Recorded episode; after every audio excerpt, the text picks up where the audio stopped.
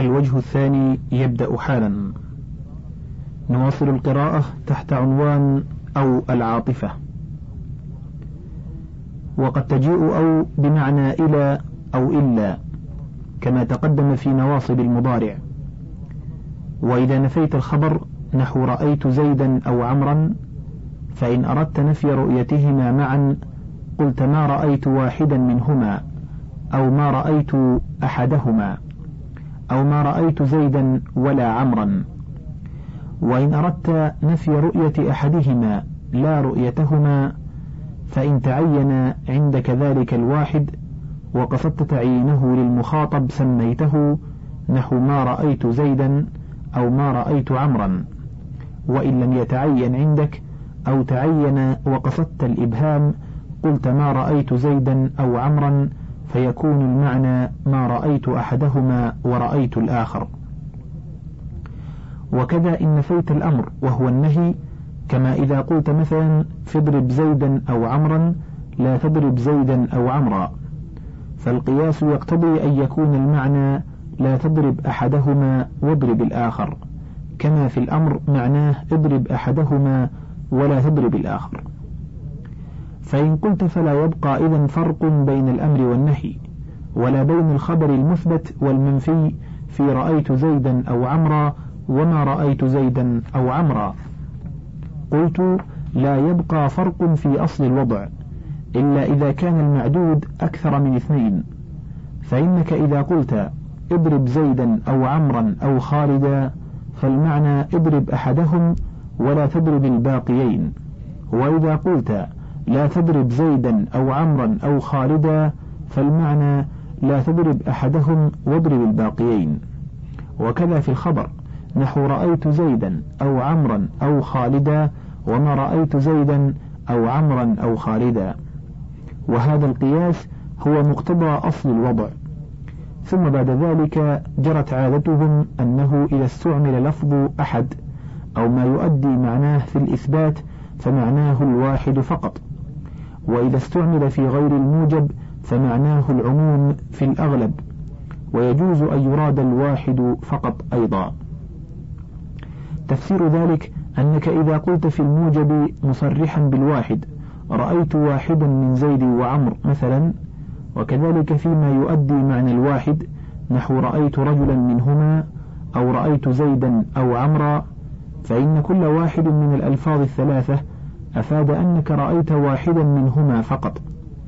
وإذا قلت في غير الموجب ما رأيت واحدا منهما أو ما رأيت رجلا منهما أو ما رأيت زيدا أو عمرا، فإن كل واحد من الألفاظ الثلاثة وإن احتمل أن تريد به الواحد فقط فيكون المعنى ما لقيت واحدا منهما ولقيت الآخر، لكن الأظهر والأغلب في الاستعمال أن يكون المراد ما لقيت واحدا منهما، فكيف بما فوق الواحد؟ أي أن المراد نفي رؤيتهما كليهما، وإنما كان كذلك لأن الأصل عدم الرؤية. فإذا قلت لقيت واحدا منهما أو ما يؤدي معناه نحو لقيت زيدا أو عمرا، فقد أخرجت واحدا منهما مما كان أصله أي عدم الرؤية، فيبقى الآخر على أصله أي غير مرئي. وأما إذا قلت ما لقيت واحدا منهما أو ما يؤدي معناه وهو ما لقيت زيدا أو عمرا والأصل عدم الرؤية ولم يصرح فيه إلا بعدم رؤية واحد منهما، فبقاء الآخر على أصله من عدم الرؤية أولى، فيكون نفيا لمطلق الرؤية.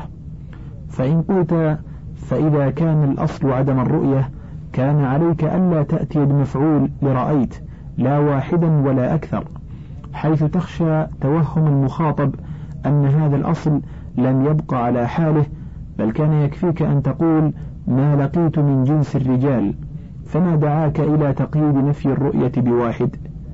قلت قصد المبالغة وبيان ذلك أن الأصل أي عدم الرؤية بقي على حاله ولم ينتفي بتعلقها بأقل ما يكون أي الواحد فما زاد. وإذا تقرر هذا ظهر لك علة قولهم إن النكرة في غير الواجب تفيد العموم في الأغلب، وذلك أن النكرة تفيد الوحدة، والوحدة في غير الموجب تفيد العموم في الأغلب كما مضى. فإن قصدت التنصيص على العموم قلت ما لقيت من رجل ومن واحد، وإذا قلت ما لقيت رجلين أو رجالا فالمعنى ما لقيت مثنى واحدا من هذا الجنس، وما لقيت جماعة واحدة منه، فمع عدم من يحتملان الاستغراق وغيره، ومع من يصير الأول نصا في استغراقه لجميع مثنيات هذا الجنس، والثاني نصا في استغراقه لجميع جماعاته. فظهر أن معنى ما رأيت زيدا أو عمرا ما رأيت زيدا ولا عمرا في الأظهر، وكذا معنى لا تضرب زيدا أو عمرا، ويحتمل احتمالا مرجوحا لا تضرب أحدهما واضرب الآخر. ويندفع هذا الاحتمال بمثل القرينة التي في قوله تعالى ولا تطع منهم آثما أو كفورا، إذ لا يجوز أن يريد لا تطع واحدا منهما وأطع الآخر لقرينة الإثم والكفر. فلفظة أو في جميع الأمثلة موجبة موجبة كانت أو لا مفيدة لأحد الشيئين أو الأشياء. ثم معنى الوحدة في غير الموجب يفيد العموم، فلم تخرج أو مع القطع بالجمع في انتهاء في نحو ولا تطع منهم آثما أو كفورا عن معنى الوحدة التي هي موضوعة له، والله أعلم. عنوان إما. وأما إما فهي بمعنى أو في جميع الأحكام المذكورة، إلا أن المعطوف عليه بإما لا بد أن يكون مصدرا بإما أخرى، نحو جاءني إما زيد وإما عمرو، فمبني الكلام مع إما على أحد الشيئين أو الأشياء. وأما مع أو فإن تقدم إما على المعطوف عليه نحو جاءني إما زيد أو عمرو فالكلام مبني على ذلك، وإن لم يتقدم جاز أن يعرض للمتكلم معنى أحد الشيئين بعد ذكر المعطوف عليه. تقول مثلا قام زيد قاطعا بقيامه، ثم يعرض الشك أو قصد الإبهام فتقول أو عمرو. ويجوز أن يكون شاكا أو مبهما من أول الأمر وإن لم يأتي بحرف دال عليه، كما تقول مثلا جاءني القوم، وأنت عازم من أول الأمر على الاستثناء بقولك إلا زيدا. فإما الثانية في كل كلام لا بد لها من تقدم إما أخرى داخلة على المعطوف عليه، بخلاف أو فإنه يجوز فيه تقدم إما عليه وعدم تقدمها، نحو جاءني إما زيد أو عمرو وجاءني زيد أو عمرو. وقد جاءت إما غير مسبوقة بإما أخرى لكنها تقدر حملا على الكثير الشائع من استعمالها. أنشد الفراء تلم بدار قد تقادم عهدها وإما بأموات ألم خيالها، أي إما بدار وإما بأموات. وقد تخلف الثانية إلا قال فإما أن تكون أخي بصدق فأعرف منك غثي من سميمي، وإلا فاطرحني واتخذني عدوا أتقيك وتتقيني. وتلزم الثانية الواو، وربما ترد بلا واو، نحو خذ إما هذا وإما ذاك. قال يا ليتنا أمنا شالت نعامتها إما إلى جنة إما إلى نار، ويروى إما إلى جنة وهي لغة في إما. وقالوا إن إما لا تستعمل في النهي، وحكى قطرب فتح همزة إما العاطفة، وهي عند سيبويه مركبة من إن وما بدليل حذف ما للضرورة. قال سقته الرواعد من صيف وإن من خريف فلن يعدما، فارتكب الشاعر حذف إما الأولى وحذف ما من الثانية. وقال لقد كذبتك نفسك فاكذبيها فإن جزعا وإن إجمال صبري.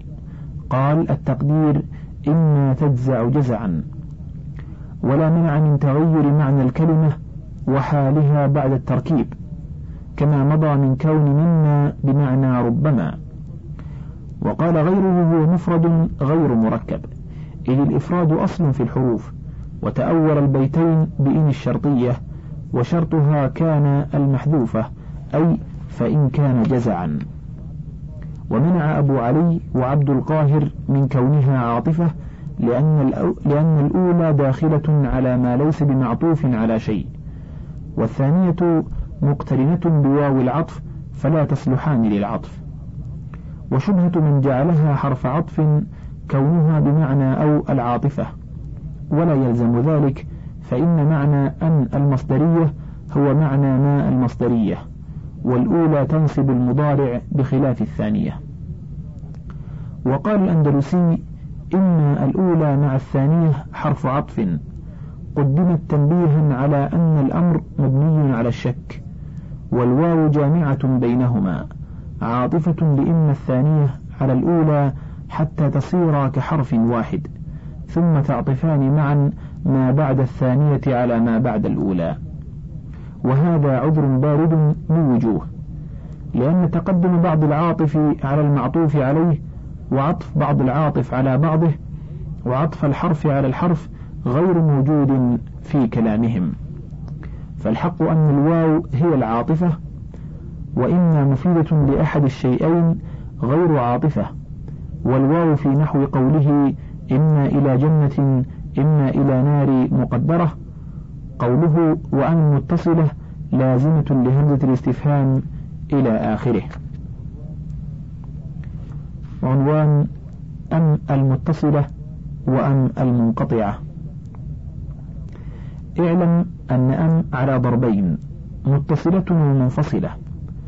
فالمتصلة تختص بثلاثة أشياء، أحدها تقدم الهمزة إما للاستفهام نحو أزيد عندك أم عمرو، أو للتسوية نحو سواء عليهم أستغفرت لهم أم لم تستغفر لهم، وقد يجيء شرح همزة التسوية، وهذه الهمزة قد تكون مقدرة قبل أن المتصلة في الشعر. قال لعمري ما أدري وإن كنت داريا بسبع رمين الجمر أم بثماني، وقال لعمرك ما أدري وإن كنت داريا شعيث بن سهم أم شعيث بن منقري، وقال كذبتك عينك أم رأيت بواسط غلس الظلام من الرباب خيالا، وليس بكثير. وربما تجيء هل قبل المتصلة على الشذوذ نحو هل زيد عندك أم عمرو، وإنما لزمت الهمزة في الأغلب دون هل، لأن أم المتصلة لازمة لمعنى الاستفهام وضعا، وهي أداة الاستفهام التي قبلها بمعنى أي الشيئين، فشاركت همزة الاستفهام التي هي أيضا عريقة في باب الاستفهام، وعادلتها حتى كانتا معا بمعنى أي. وأما هل فإنها دخيلة في معنى الاستفهام لأن أصلها قد، نحو قوله تعالى هل أتى على الإنسان حين من الدهر. وأما المنقطعة فقد لا يتقدمها الاستفهام، وقد يتقدمها الاستفهام بالهمزة أو بهل، ولا تقع بعد غيرهما من أسماء الاستفهام إذا كان الاستفهام بأن عن اسم داخل في عموم اسم الاستفهام المتقدم وفي حكم المنسوب إليه، لأن أسماء الاستفهام إذا استفهم بها عمت في الجميع فتغني عن كل استفهام بعدها. فلا تقول من عندك أم عندك عمرو، لأن معنى قولك أم عندك عمرو مستفاد من قولك من عندك. وإذا لم يكن داخلا في عموم الاستفهام المتقدم نحو من عندك أم عندك حمار وأين زيد أم عندك عمرو، أو في الحكم المنسوب إليه نحو من عندك أم ضربت عمرا، ومن تضرب أم من تشتم، جاز وقوعها بعدها. وثانيها أنه يجب أن يستفهم بها عن شيئين أو أشياء ثابت أحدهما أو أحدها عند المتكلم لطلب التعيين، لأنها مع الهمزة بمعنى أي، ويستفهم بأي عن التعيين، فيكون المعطوف مع المعطوف عليه بتقدير استفهام واحد، لأن المجموع بمعنى أي، فجوابه بالتعيين.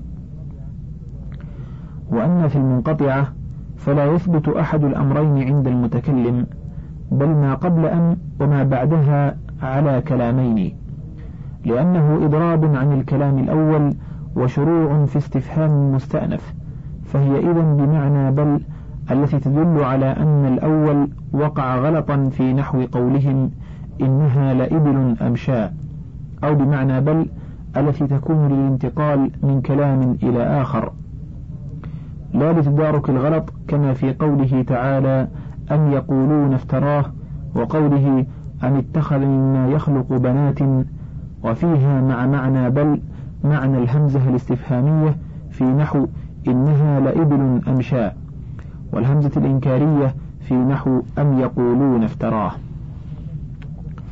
وقد تجيء بمعنى بل وحدها كقوله تعالى أم أنا خير من هذا الذي هو مهين، إذ لا معنى للاستفهام ها هنا. وكذا إذا جاءت بعدها أداة الاستفهام كقوله تعالى أم هل تستوي الظلمات والنور، وقوله تعالى أمن هذا الذي هو جند لكم، وقوله أم كيف ينفع ما تعطي العلوق به رئمان أنف إذا ما ضمن باللبن، فهي في مثله بمعنى بل وحدها، والمقصود أن الكلام معها على كلامين دون المتصلة، ولهذا سميت منقطعة وسميت الأولى متصلة لكونهما مع الهمزة التي قبلها كأي. وجواب المنقطعة لا أو نعم، لأنه استفهام مستأنف. وثالثها أنه يليها المفرد والجملة بخلاف المنقطعة، فإنه لا يليها إلا الجملة ظاهرة الجزئين نحو أزيد عندك أم عندك عمرو، أو مقدرا أحدهما نحو إنها لإبل أم شاء أي أم هي شاء. قال جار الله لا يجوز حذف أحد جزئي الجملة بعد المنقطعة في الاستفهام لئلا تلتبس بالمتصلة، ويجوز في الخبر إذ لا يلتبس. ثم اعلم أنه إذا ولي المتصلة مفرد فالأولى أن يلي الهمزة قبلها مثل ما وليها سواء، لتكون أم مع الهمزة بتأويل أي، والمفردان بعدهما بتأويل المضاف إليه أي، فنحو أزيد عندك أم عمرو بمعنى أيهما عندك، وأفي السوق زيد أم في الدار بمعنى في أي الموضعين هو. وتجوز المخالفة بينما ولياهما نحو أعندك زيد أم عمرو، وأزيد عندك أم في الدار، وألقيت زيدا أم عمرا، جوازا حسنا كما قال سيبويه، لكن المعادلة أحسن. وإن ولي أم والهمزة جملتان مشتركتان في أحد الجزئين فإن كانتا فعليتين مشتركتين في الفاعل نحو أقمت أم قعدت، وأنام زيد أم انتبه، فهي متصلة. ويجوز مع عدم التناسب بين معنى الفعلين أن تكون منقطعة نحو أقام زيد أم تكلم. وإن كانتا فعليتين متساويتي النظم مشتركتين في الفعل نحو أقام زيد أم قام عمرو، أو اسميتين كذلك مشتركتين في جزء نحو أزيد قائم أم هو قاعد، وأزيد أخي أم عمرو هو، فالأولى أن أم في الصور الثلاث منقطعة، لأنك كنت قادرا على الاكتفاء بمفرد منها لو قصدت الاتصال، والمفرد أدل على كونها متصلة وعلى كون ما قبلها وما بعدها في تقدير كلام واحد، فلو أردت الاتصال قلت في الأولى أزيد قام أم عمرو، وفي الأخيرتين أقائم زيد أم قاعد، وأزيد أخي أم عمرو، فعدولك إلى الجملتين مع القدرة على المفردين دليل الانفصال. وأما في الفعليتين المشتركتين في الفاعل فلا تقدر على الاكتفاء بالمفردين منهما، لأن كل فعل لا بد له من فاعل. وأما إن جئت بعدهما بجملتين غير مشتركتين في جزء نحو أزيد قائم أم عمرو قاعد، وأقائم زيد أم قاعد عمرو، وأقام زيد أم قعد عمرو، وكذا أضرب زيد عمرا أم قتله خالد، لأن المشترك فيه فضله لا جزء جملة، فالمتأخرون على أنها منفصلة لا غير، والمصنف والأندلسي جوز الأمرين، فإن كانت متصلة فالمعنى أي هذين الأمرين كان، وليس ما ذهب إليه ببعيد، بل إن وقع الاختلاف بين الجملتين إما بكون إحداهما اسمية والأخرى فعلية نحو أقام زيد أم عمرو قاعد، أو بتقديم خبر إحدى الاسميتين وتأخير خبر الأخرى نحو أقائم زيد أم عمرو قاعد، وبكر قائم أم قائم عمرو، فالظاهر فيها الانفصال.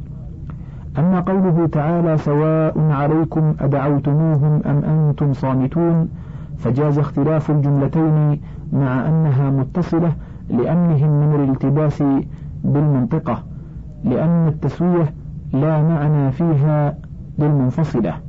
فعلى هذا إن كان بعد أن مفرد لفظا وتقديرا فهي متصلة قولا واحدا، وقبلها الهمزة في الأغلب لفظا أو تقديرا، وإن كان بعدها جملة فإن لم يكن قبلها الهمزة لا ظاهرة ولا مقدرة فهي منقطعة قولا واحدا إلا في الشاذ القليل نحو هل زيد قائم أم عمرو، وإن كان قبلها الهمزة ميزت المتصلة عن المنفصلة بما ذكرت لك الآن. وقال سيبويه أم في قولك أزيد عندك أم لا منقطعة، كان عند السائل أن زيدا عنده فاستفهم ثم أدركه مثل ذلك الظن في أنه ليس عنده فقال أم لا، وإنما عدها منقطعة لأنه لو سكت على قوله أزيد عندك لعلم المخاطب أنه يريد أهو عندك أم ليس عندك، فلا بد أن يكون لقوله أم لا فائدة مجددة، وهي تغير ظن كونه عنده إلى ظن أنه ليس عنده، وهذا معنى الانقطاع والإضراب. عنوان شرح معنى التسوية في الهمزة وأم. وأما همزة التسوية وأم التسوية فهما اللتان تليان قولهم سواء وقولهم لا أبالي ومتصرفاته، نحو قولك سواء علي أقمت أم قعدت ولا أبالي أقام زيد أم قعد. فعند النحاة قولهم أقمت أم قعدت جملتان في تقدير مفردين معطوف أحدهما على الآخر بواو العطف، أي سواء علي قيامك وقعودك، فقيامك مبتدأ وقعودك عطف عليه، وسواء خبر مقدم. وقد أجاز أبو علي أيضا أن يكون سواء مبتدأ وأقمت أم قعدت خبره لكونهما في الظاهر فعلين. قال أبو علي إنما جعل الفعلان مع الحرفين في تأويل اسمين بينهما واو العطف، لأن ما بعد همزة الاستفهام وما بعد عديلتها مستويان في علم المستفهم، لأنك إنما تقول أقمت أم قعدت إذا استوى عندك قيام المخاطب وقعوده، فتطلب بهذا السؤال التعيين، فلما كان الكلام استفهاما عن المستويين أقيمت همزة الاستفهام وعديلتها مع ما بعدهما مقام المستويين وهما قيامك وقعودك، وهذا كما أقيم لفظ النداء مقام الاختصاص في أنا أفعل كذا أيها الرجل لجامع الاختصاص، فكل مناد مختص ولا ينعكس، وكل استفهام بأن متصلة تسوية ولا ينعكس. والذي يظهر لي أن سواء في مثله خبر مبتدأ محذوف تقديره الأمران سواء, الأمران سواء علي، ثم بين الأمرين بقوله أقمت أم قعدت، وهذا كما في قوله تعالى فاصبروا أو لا تصبروا سواء عليكم، أي الأمران سواء. وسواء لا يثنى ولا يجمع، وكأنه في الأصل مصدر، وحكى أبو حاتم تثنيته وجمعه ورده أبو علي. وقولك أقمت أم قعدت بمعنى إن قمت وإن قعدت، والجملة الاسمية المتقدمة أي الأمران سواء دالة على جواب الشرط، أي إن قمت وإن قعدت فالأمران سواء، ولا شك في تضمن الفعل بعد سواء وما أبالي معنى الشرط. ولذلك استهجن الأخفش على ما حكى أبو علي عنه في الحجة أن يقع بعدها الابتدائية نحو سواء علي أو ما أبالي أدرهم مالك أم دينار. ألا ترى إلى إفادة الماضي في مثله معنى المستقبل، وما ذلك إلا لتضمنه معنى الشرط. وأما قوله تعالى سواء عليكم أدعوتموهم أم أنتم صامتون فلتقدم الفعلية وإلا لم يجز. ومن وقوع الاسمية موقع الفعلية قوله تعالى هل لكم مما ملكت أيمانكم من شركاء فيما رزقناكم فأنتم فيه سواء، أي فلتستووا، لتقدم الاستفهام الدال عليه. ومن ذلك قوله لو بغير الماء حلقي شرق كنت كالغصان بالماء اعتصاري.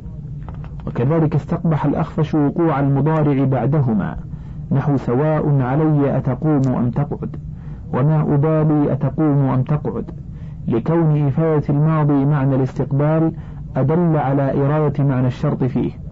قال أبو علي وإما يدل على ما قال الأخفش أن ما جاء في التنزيل من هذا النحو جاء على مثال الماضي. قال الله تعالى سواء علينا أجزعنا أم صبرنا، وسواء عليهم أأنذرتهم أم لم تنذرهم، وسواء عليهم أستغفرت لهم أم لم تستغفر لهم. وقال سواء عليك اليوم أن صاعت النوى بخرقاء منحى لك السيف ذابح. وقال ما أبالي أنب بالحزن تيس أم جفاني بظهر غيب لئيم. وأما قوله فإنك لا تبالي بعد حول أظبي كان أمك أم حمار، فقد مر في باب كان أن تقديره أكان ظبي كان أمك، نحو وإن أحد من المشركين استجارك. وإنما أفادت الهمزة فائدة إن الشرطية لأن إن تستعمل في الأمر المفروض وقوعه المجهول في الأغلب، فلا يقال إن غربت الشمس. وكذا حرف الاستفهام يستعمل فيما لم يتيقن حصوله، فجاز قيامها مقامها فجردت عن معنى الاستفهام، وكذا أن جردت عن معنى الاستفهام وجعلت بمعنى أو، لأنها مثلها في إفادة أحد الشيئين أو الأشياء. فمعنى سواء علي أقمت أم قعدت إن قمت أو قعدت، ويرشدك إلى أن سواء ساد مسد جواب الشرط لا خبر مقدم، أن معنى سواء أقمت أم قعدت ولا أبالي أقمت أم قعدت في الحقيقة واحد، ولا أبالي ليس خبرا لمبتدأ، بل المعنى إن قمت أو قعدت فلا أبالي بهما. وقول ابن سينا سيان عندي إن بروا وإن فجروا فليس يجري على أمثالهم قلم يقوي ذلك، وإن لم يكن الاستشهاد بمثله مرضيا. وأما مجيء الهمزة وأم أو الهمزة وأو بعد باب دريت وعلمت نحو ما أدري أزيد عندك أم عمرو، ولا أعلم أزيد عندك أو عمرو، فليس من هذا الباب إذ لا معنى للشرط فيه كما في الذي نحن فيه. وإن قصدت معنى التسوية, معنى التسوية في الشرط في غير لفظي سواء وما أبالي فالغالب التصريح بأو في موضع أم بلا همزة استفهام قبلها نحو لأضربنه قام أو قعد، والمعنى ذلك المعنى والتقدير ذلك التقدير. إذ المقصود إن قام أو قعد فلأضربنه، أي قيامه وقعوده مستويان عندي لا يمنعني أحدهما من ضربه. ويجب تكرير الشرط سواء كان مع أو أو مع أن، لأن المراد التسوية في الشرط بين شيئين أو أكثر، فلا يجوز ما أبالي قام ولا لأضربنه قام. وإنما غلب في سواء وما أبالي الهمزة وأم المتصلة، مع أنه لا معنى للاستفهام هاهنا، بل المراد الشرط، لأن بين لفظي سواء ولا أبالي وبين معنى الهمزة وأم المتصلة جامع ومناسبة وهو التسوية، فهي التي جوزت الإتيان بهما بعد اللفظين بتجريد الهمزة وأم عن معنى الاستفهام وجعلهما بمعنى إن وأو كما تقدم. ويجوز مع هذا بعد سواء ولا أبالي أن تأتي بأو مجردا عن الهمزة نحو سواء علي قمت أو قعدت ولا أبالي قمت أو قعدت بتقدير حرف الشرط. قال ولست أبالي بعد آل مطرف حتوف المنايا أكثرت أو أقلتي. انتهى الشريط الواحد والثلاثون من شرح الكافية، وله بقية على الشريط الثاني والثلاثين.